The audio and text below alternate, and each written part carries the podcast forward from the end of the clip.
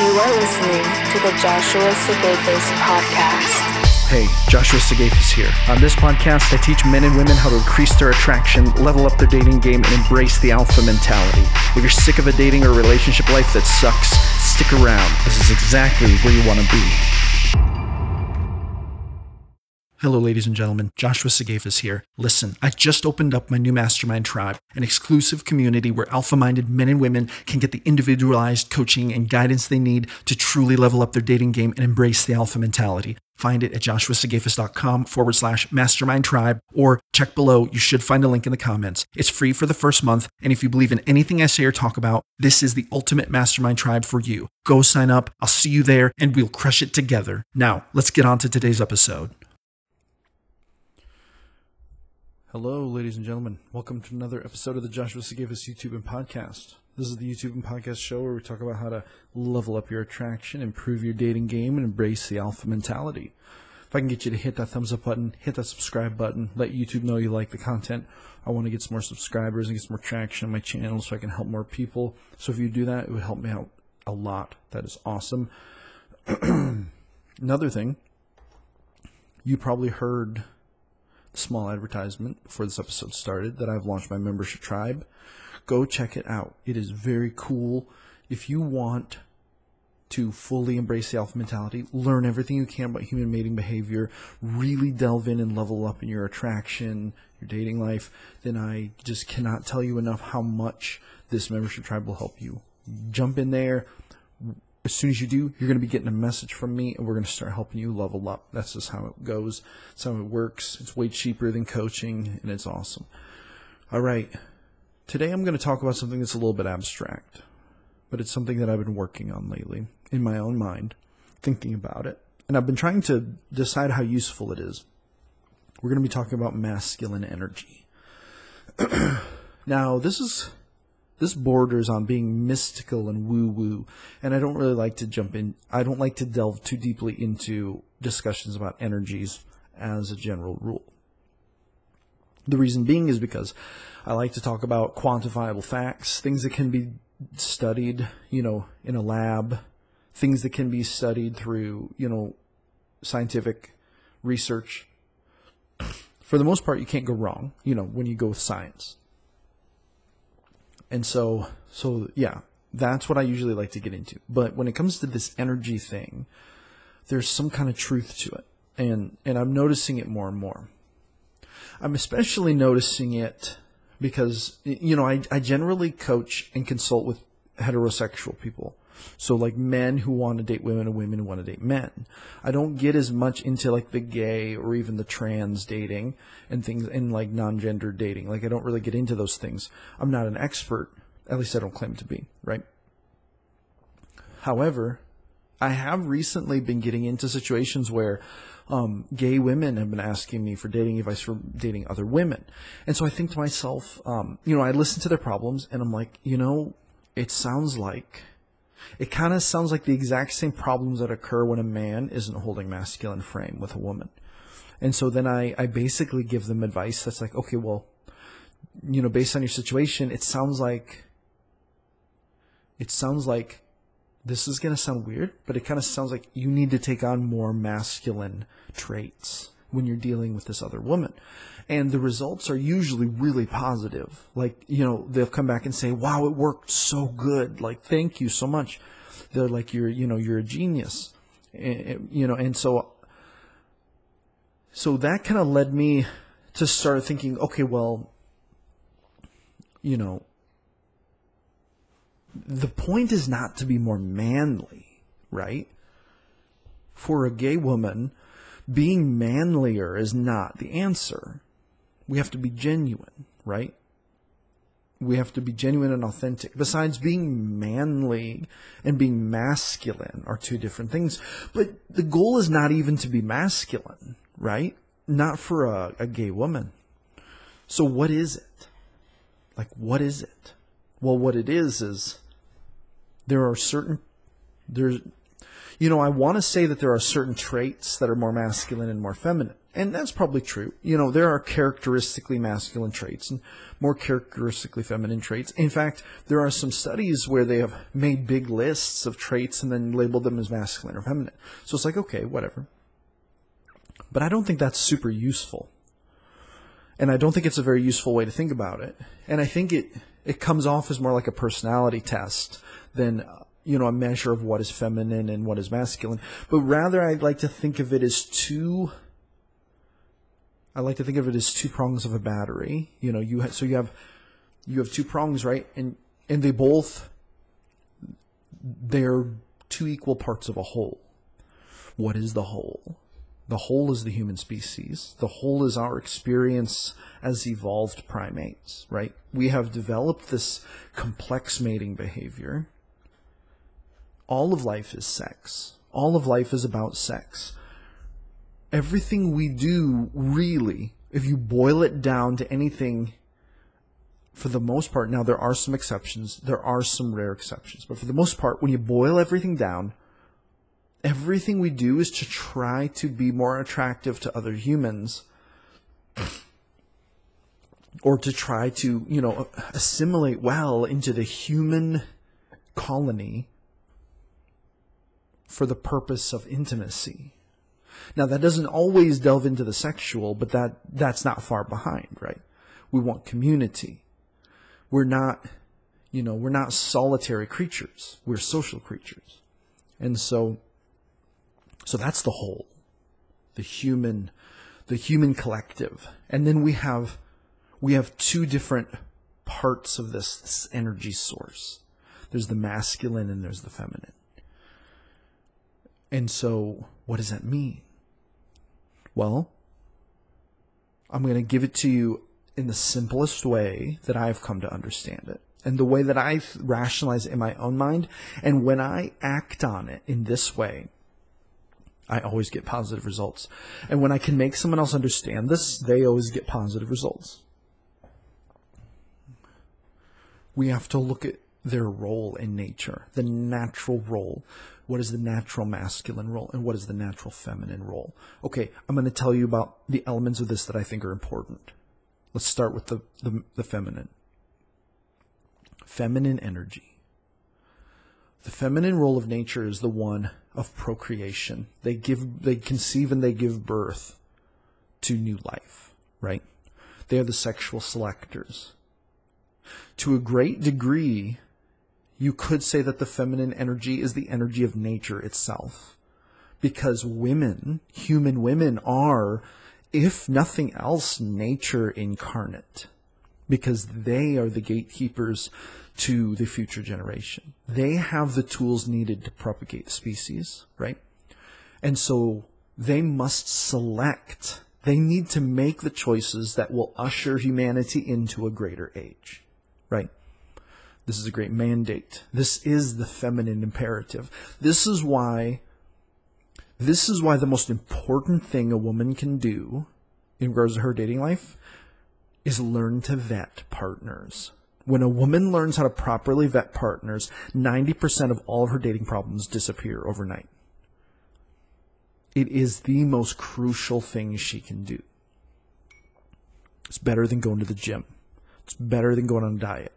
Better than getting your nails done. It's better than learning how to flirt. Learning how to vet partners is a fundamental skill. And if you do all those other things, you be the hottest woman on the face of the earth. It will not matter if you don't know how to properly vet partners. You will waste it. And your life will succumb to the suffering that is inevitable to women who do not properly vet partners. Okay. So it's all for nothing, right? That's the gateway. Okay, now we talk about masculine energy. What is it? Okay, well, the masculine is needed to make children, but not very much. They perform a very small bit of the function. And while you need the seed of the man to create an offspring, I mean, that's not a lot of work. And it is easy for women to obtain that. So, by default, the feminine is born into a place of value and the masculine is not. The masculine is born without value. So there's the great mandate of the masculine side of the of the human species to generate his own value, right? Because why? He must prove himself worthy of representing humanity in the great human mandate, which is to propagate the species and to create offspring. In order for him to be selected by nature, the feminine, he must prove himself worthy.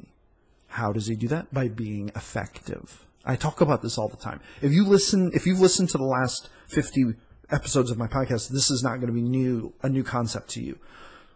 They have to be effective, right? That is the masculine energy, the energy of effectiveness. Now, what causes him to be effective? Well, the, the feminine, all of her, all of her cosmic resources are tied up in childbirth and raising young, right? So she doesn't have the great physical strength of the male. Now, so, some of this is figurative, keep in mind. I'm being a little mystical, but I have to delve into this, these archetypes and this kind of mystical way of thinking to explain this concept because it is a very important concept and it has actually real world um, value, and I'm going to explain that in a minute. But her resources are tied up in childbirth. Her resources are tied up in being beautiful, in being, you know, seductive, in being in being the embodiment of beauty to such a degree that the masculine desires her with a never ending hunger and, and vigor and fervor, right? This is the power of the feminine to be ultimately desired by the masculine, right? The masculine cannot live without her and it knows it. It needs her to propagate the species and it desires her because if it did not desire her, those that did not desire her did not live to propagate their kind. And so, if you want to be really seriously true about it, what gives the masculine his power? The feminine, because the feminine attention is the currency of the propagation of the human species. Okay. Now, th- that is the ultimate currency right? That is why men all throughout history, to a, to a degree, have tried to be anything more than what they were when they were born, is to catch the eye of nature and be allowed into the sanctum, given inner, um, given sexual access, and then being allowed to have their line continue in history, right? In the future. Okay, so the masculine, what does what can masculine bring? The masculine energy can bring. He is strong, right? Men are bigger. Men have bigger skeletons. Men have bigger muscles. Why? We evolved this way. One of the, one function that we can do is we can protect women. We can protect the tribe. If a man charges in with weapons flailing, even a group of women may not be able to stop him, but but a single man who's big enough, mean enough, and effective enough will stop him in his tracks and destroy him, right? And and preserve the rest of the tribe, right? And so so men there's this great trade-off. Men must create their own value, right? However, at the same time, the feminine needs the man not only to make offspring, but also to make the human machine work in cohesion because because men are effective, right? Not that women aren't, but women dedicate a certain portion of their lives to propagating the species, right? They for for 9 months they're pregnant and then they give birth and they have a newborn baby to take care of, right? And so and they also a lot of the resources as I said before are spent on being beautiful rather than being physically powerful. Um, and so women have a the feminine power is a different kind of power than the masculine power, right? So as men, this masculine energy we have to be effective. We have to get results because when the feminine bears children, she's very vulnerable. She's very weak.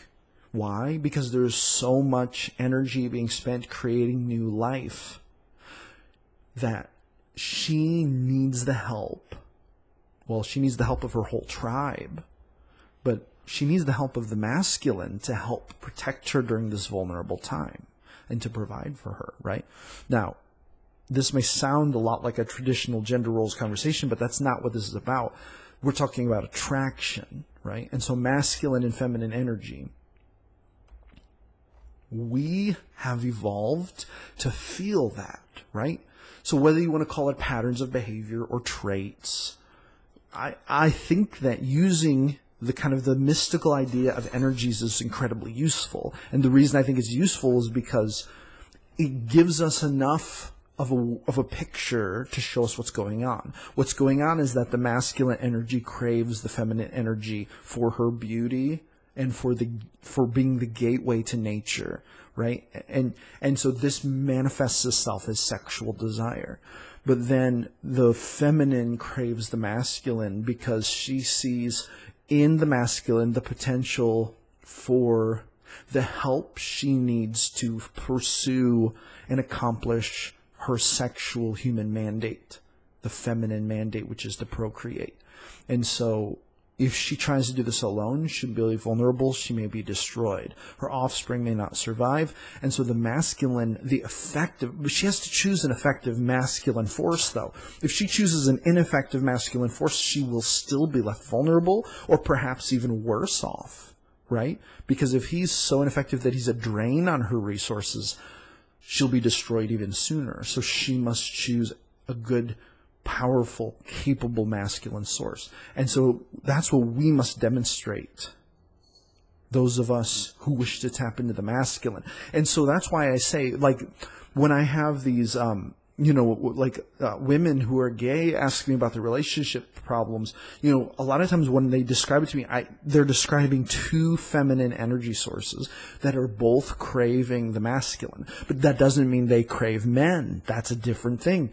They don't want a man. They want another woman, but they're craving the masculine energy. What is that? It is the energy of effectiveness, the energy of protection, of provision, the energy of taking responsibility, of providing safety and security.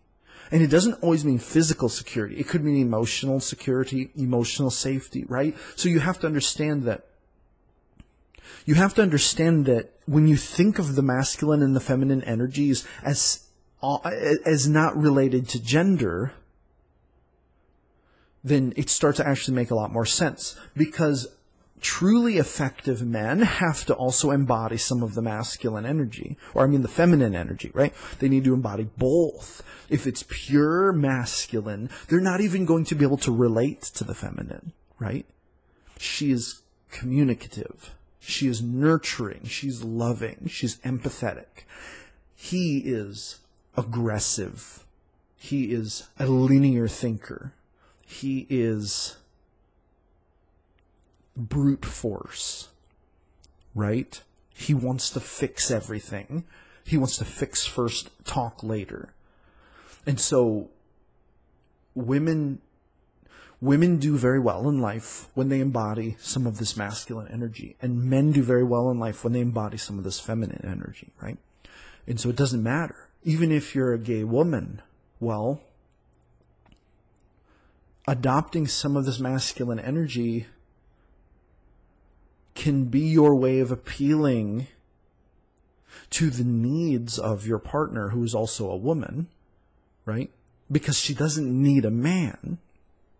She might just need some of that masculine energy. And for you to bring that to her to, to do whatever, you know, whatever it is she needs. And whether it be to create a little bit of security or whether it be for you to be like the strong one or for you to be the protector or, or whatever it is, you know, whatever whatever's is, it really boils down to being effective, to producing results. This is why men are driven to want to fix everything, right? Because they, that masculine energy is the energy of getting results. Of course, if we just go with that, we mess everything up and we don't listen and we don't communicate and we don't talk, right? And so, you know, that's just, that's just how it is. And so this, so anyway, masculine energy. I think it's really important that we think about this masculine energy, feminine energy. Um, I think that this is a, I think that this is kind of a mystical idea, that if we use it as a word picture and as a metaphor, it helps us to understand sometimes where we need to devote our time and attention and what things we could learn to make us more balanced humans. So there you go. There's my rant on it. That's all I have to say about that. Um, hit me up in the comments or, or something. Send me a message. Let me know what you think.